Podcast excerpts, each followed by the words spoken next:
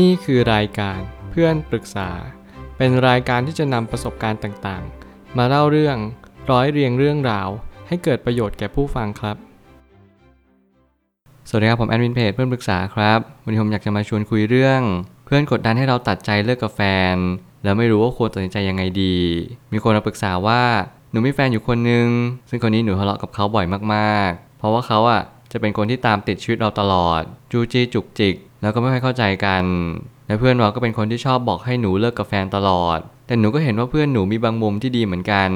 แล้วล่าสุดหนูก็ทะเลาะกับแฟนเรื่องเดิมๆ แล้วก็ไม่เข้าใจกัน สักพักเพื่อนหนูก็จะมาบอกว่าอยากกลับไปนะ แต่เขาก็มาขอโอกาสอีกครั้งเดียว ซึ่งหนูให้โอกาสแฟนหนูไป แต่แล้วพอแฟนหนูรับรู้เรื่องราวนี้ เพื่อนก็บอกหนูว่าอยากกลับไปให้โอกาส และอยากไปคุยกันอีกเลยนะ หนูก็พยายามบอกว่ามันขอโอกาสแค่ครั้งสุดท้าย เพราะหนูก็คิดว่าแฟนหนูเขาอาจจะเปลี่ยนไปได้เหมือนกัน แต่ถ้าไม่เปลี่ยนหนูก็จะยอมเจ็บเป็นครั้งสุดท้ายแล้ว แล้วจู่ๆเพื่อนก็บอกหนูว่า ถ้าอยากกลับไปคบ มันจะตัดเพื่อนกับหนูเลย ซึ่งหนูก็เลิกคุยกับแฟนไปได้หนึ่งวันแล้ว แต่หนูไม่สบายใจมากๆเลยค่ะ เพราะหนูอยากให้โอกาสเขามาก แต่ให้หนูกลับไปหนูจะต้องเสียเพื่อนไปด้วย คือพี่คะหนูควรจะทำยังไงดี เรื่องราวนี้ผมอยากจะย้ำเตือนใครทุกๆ คนที่กำลังมีเพื่อนและก็มีแฟน แน่นอนว่าปัญหาชีวิตคู่ของเรา ความสัมพันธ์ของเรา เวลาเราจะไปปรึกษาใครเนี่ยเราจะต้องดูให้ดีๆสักนิดนึงว่า คนนี้เขาตั้งใจรับฟังเรา หรือเขาพยายามจะมาจัดแจงชีวิตเรากันแน่ แต่ละคนนั้นไม่เหมือนกัน นั่นหมายความว่าถ้าเกิดสมมติคุณไปปรึกษาผิดคน คุณจะได้รับคำตอบที่เป็นเหมือนการชี้ชวนและบังคับกลับมามากกว่า นั่นหมายความว่าถ้าเกิดสมมติเราไม่สังเกตเราไม่รับรู้ เราก็จะพลาดไปได้ง่าย ๆ ว่า เราไม่ควรปรึกษาคนเหล่านี้ ผมไม่ได้บอกว่าให้คุณกลับไปคบกับแฟนเก่าของคุณแต่ผมก็ไม่รู้ว่า แฟนเก่าของคุณเขามีความทรงจำยังไงร่วมกับคุณบ้าง แต่สิ่งที่สำคัญที่สุดก็คือ เราจะไม่ปล่อยตัวเองเข้าไปอยู่ในสถานการณ์ที่เราต้องเลือกอะไรทั้งนั้น เพราะว่าสิ่งเหล่านี้ไม่ใช่สิ่งที่เราต้องเลือก เพื่อนเราไม่ใช่แฟนเรา เพื่อนเราเขาควรอยู่ข้างๆเรา และการทำหน้าที่เพื่อนที่ดีก็คือคอยรับฟัง แล้วก็ไม่ตัดสินในสิ่งที่เราตัดสินใจ เพียงแต่เคารพการตัดสินใจของเราตลอดเวลา ผมไม่ตั้งคำถามขึ้นมาว่า ปัญหาที่เราต้องแก้ที่ตัวเราเอง นั่นหมายความว่า บางครั้งเราอาจจะอยู่ในสถานการณ์ที่ไม่มีใครเข้าใจเราเลยสักคน แต่เราก็ต้องเข้าใจตัวเองว่าต้องการอะไร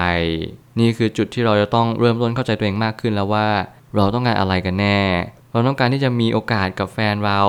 อีกครั้งหนึ่ง หรือเราอยากจะกลับไปคบกับเพื่อน ที่ไม่ว่าอะไรเขาจะพยายามบังคับเราตลอดเวลา แน่นอนเขาอาจจะบอกว่าอย่ากลับไปนะ แต่ถ้าเกิดสมมติเรากลับไปเขาจะตัดเพื่อน เขาพูดขู่คำนี้ออกมาแล้วการที่เขาพูดขู่คำนี้ออกมา ผมก็เชื่อว่ามันเป็นคำที่มันไม่ได้ลื่นหูสักเท่าไหร่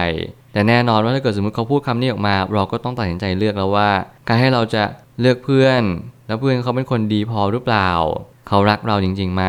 หรือว่าเราจะเลือกแฟนเราที่เราขอโอกาสอีกครั้งหนึ่ง ที่เริ่มต้นใหม่กับแฟนที่เขาพยายามจะปรับปรุงตัว นั่นคือหน้าที่เราจริง ๆ ที่เราต้องเลือกสรรให้เหมาะที่สุดสำหรับตัวของเราเอง รู้จักตัวเองเรื่องทุกอย่างจะง่ายขึ้นกว่าเดิมมาก เราจะรู้ว่าเพื่อนและแฟนต่างก็มีความคิดเป็นของตัวเอง เราไม่สามารถบังคับใครให้เข้าใจสิ่งที่เราเลือกได้ทั้งหมด ถ้าวันหนึ่งเราต้องตัดสินใจเลือกไม่ว่าทางนี้หรือทางนั้น ทางหนึ่งหรือทางสองผมคิดว่ามันไม่ได้อยู่ที่ว่าทางไหนดีกว่า มันมีแต่ว่าทางไหนให้เราเคารพตัวเองมากที่สุดมากกว่า ถ้าเกิดสมมติเราเลือกทางที่มันไม่ใช่ตัวเราเลย เราต้องการที่จะอยู่กับแฟนแต่เรากลับเลือกเพื่อน แน่นอนวันหนึ่งที่เรามองย้อนกลับมาเราจะเสียใจ แต่แน่นอนชีวิตมันไม่มีสูตรสำเร็จว่าเราควรจะเลือกทางไหนจริงๆแต่ถ้าเกิดสมมติเราจะต้องเลือกเราจะต้องกลับไปตั้งคำถามกับตัวเองว่า เราต้องการอะไรในชีวิตกันแน่ เราต้องการเพื่อนหรือเราต้องการแฟน ถ้าถามผมผมอาจจะเลือกแฟนมากกว่า เพราะผมเชื่อว่าผมอาจจะไม่ได้สนิทกับเพื่อนแล้ว ในอนาคตเนี่ยเราอาจจะคองคู่อยู่กับแฟนมากกว่า นั่นหมายความว่าบางครั้งเราอาจจะต้องตัดใจที่จะเลือกแฟนมากกว่า แล้วก็รอให้เพื่อนเนี่ยเข้าใจเรามากขึ้น เพราะตอนนี้เพื่อนเนี่ยอาจจะอินกับเราที่เราชอบไปปรึกษาเขา จนเขาหลงลืมว่าสิ่งที่สำคัญ ไม่ใช่ว่าเขาต้องมาบังคับเรา แต่เขาแค่ทำหน้าที่เป็นเพื่อนที่ดี รับฟังเราอย่างใจเย็น และก็เคารพการตัดสินใจของตัวเราเองด้วย นั่นจึงเป็นเหตุผลที่ดีที่ทำให้เรารู้สึกว่าเออ เพื่อนคนนี้เขาอยู่ข้างๆเราจริงๆนะ แล้วเราจะซาบซึ้งจิตใจมากกว่าคำขู่นี้มากๆ แต่มีอยู่สิ่งหนึ่งที่เพื่อนและแฟนที่ดี พึงระลึกไว้เสมอนั่นก็คือ การเคารพการตัดสินใจซึ่งกันและกันแน่นอนมันไม่มีทางที่เพื่อนและแฟนจะชอบใจ แต่อย่างน้อยเขาก็ควรได้ใช้ชีวิตของเขาเอง นี่คือเป็นมุมมองอีกมุมมองหนึ่งที่ผมอยากจะให้ทุกคนฉุกคิดว่าถ้าเราเป็นเพื่อนหรือแฟนกับใครสักคนหนึ่ง คุณต้องปล่อยเขาเหล่านั้น ให้เขาได้ใช้ชีวิตของเขาเอง ไม่ว่าเขาจะเป็นเพื่อน เป็นแฟน เป็นลูก เป็นลูกพี่ลูกน้อง เป็นญาติเรา เป็นใครก็ตามแต่ทุกๆ บริบท อย่าพยายามไปบังคับเขา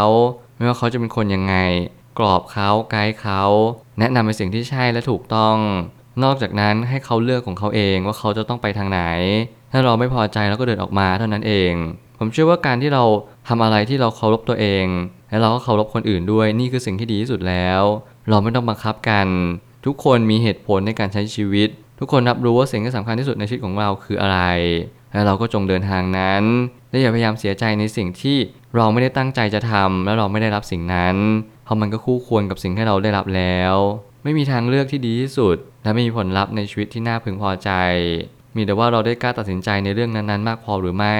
ทุกทางต้องมีทางที่เราได้มาและสูญเสียไปเสมอ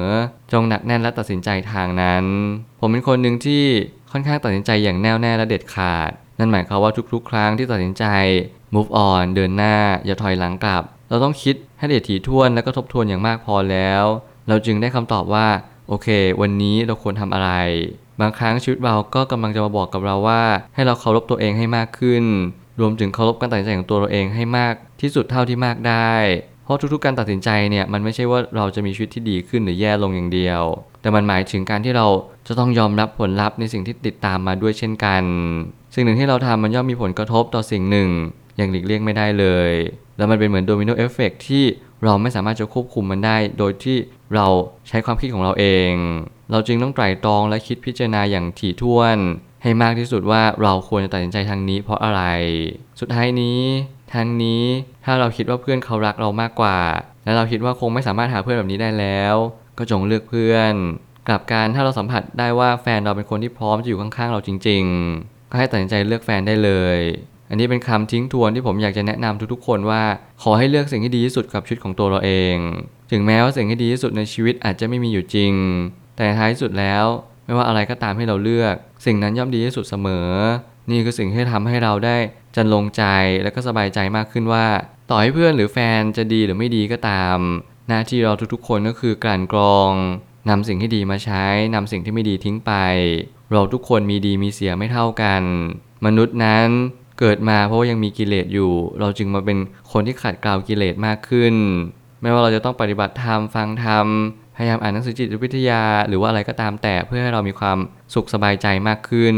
นั่นก็สิ่งที่เราทุกคนต้องพึงปฏิบัติจริง ๆ ใครที่เราสามารถที่จะแนะนำบอกกล่าวเขาได้ เราก็จงทำหน้าที่นั้น ถึงแม้ว่าเขาจะไม่ได้ฟังเรา ถึงแม้ว่าเขาจะปฏิเสธในสิ่งที่เราแนะนำไป ขอให้เคารพสิ่งที่เขาเลือก เท่านั้นทุกคนมีทางเดินของตัวเอง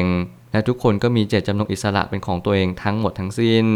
การที่เราไปบังคับ การที่เราไปข่มขู่และการที่เราไปจดจ้องกับสิ่งที่เราพยายามแนะนำมันออกไปเนี่ยนั่นหมายความว่าเราเป็นคนที่แนะนำไปอย่างนั้นไม่ได้ทำได้ในสิ่งที่เราแนะนำเพราะในความเป็นจริงแล้วเราไม่สามารถจะไปบอกใครได้เลยว่าให้ฟังในสิ่งที่เราพูดทั้งหมด ผมเป็นคนหนึ่งที่ชอบสอนชอบบอกและชอบแนะนำผมเจอคนที่ปฏิเสธในสิ่งที่ผมบอกและแนะนำมาเสมอ แต่นั่นไม่ใช่ keyword ที่ผมไม่อยากจะสอนหรือว่าอยากจะสอนต่อ เพราะว่า keyword ที่สำคัญที่สุดก็คือ ใครได้เท่าไหร่ก็เท่านั้น เราให้ไปร้อยเขารับแค่หนึ่งเขาก็ได้แค่หนึ่งเพราะนั้นไม่ใช่หน้าที่ของเราเลยที่เราจะต้องไปคิดทบทวนว่าเขาจะได้อะไรเท่าไหร่ แต่หน้าที่ของผมคือ พยายามมอบ 100%กับการสอนและแนะนำในครั้งนี้ วันหนึ่ง คนที่เขาต้องการ 100%เขาก็จะได้รับ 100%กลับไป มันไม่มีคาว่าผิดหรือถูกในการใช้ชีวิต มันมีแต่ว่าเราภูมิใจกับสิ่งที่เราทำมากน้อยแค่ไหนและนี่คือชีวิตที่เรามองย้อนกลับมาแล้วเราภูมิใจกับมันมากพอหรือเปล่า นี่อาจจะเป็นสิ่งที่สำคัญและล้ำค่ามากที่สุดก็ได้ ผมเชื่อว่าทุกปัญหาย่อมมีทางออกเสมอ ขอบคุณครับ รวมถึงคุณสามารถแชร์ประสบการณ์ ผ่านทาง Facebook Twitter และ YouTube และอย่าลืมติด Hashtag เพื่อนปรึกษาหรือ f r ร e n d t a l k ด้วยนะครับ